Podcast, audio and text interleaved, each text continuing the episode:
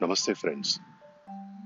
Today's uh, podcast is about a very short conversation I had with my guru recently on behalf of uh, someone who was facing a dilemma.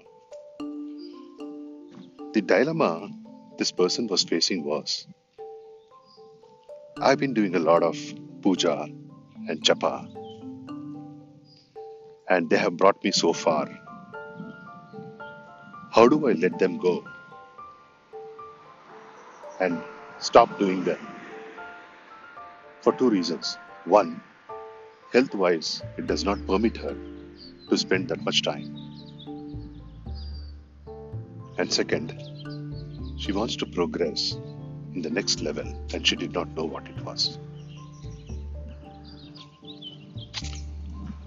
It's so amazing what my guru said.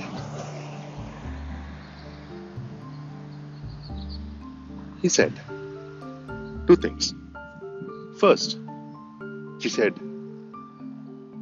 Is this japa and puja being done because of any selfish desires?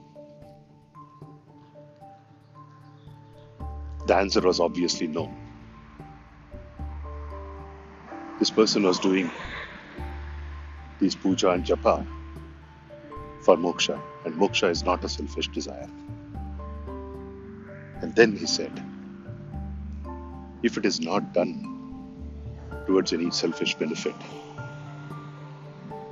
we can drop them any time and move on to the next stage of nididhyasana. The person was still not convinced because she felt that if she suddenly drops these things, then maybe she'll incur some sin. My guru again clarified it.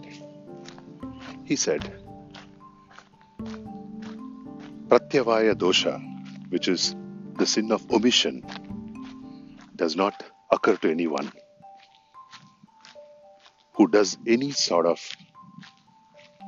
work or karma, which is not selfish.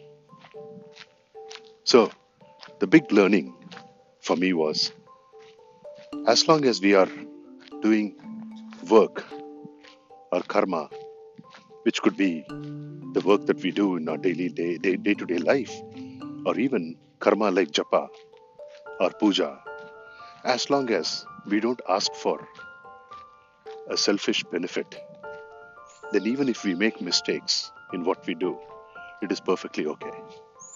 I hope you enjoyed this podcast.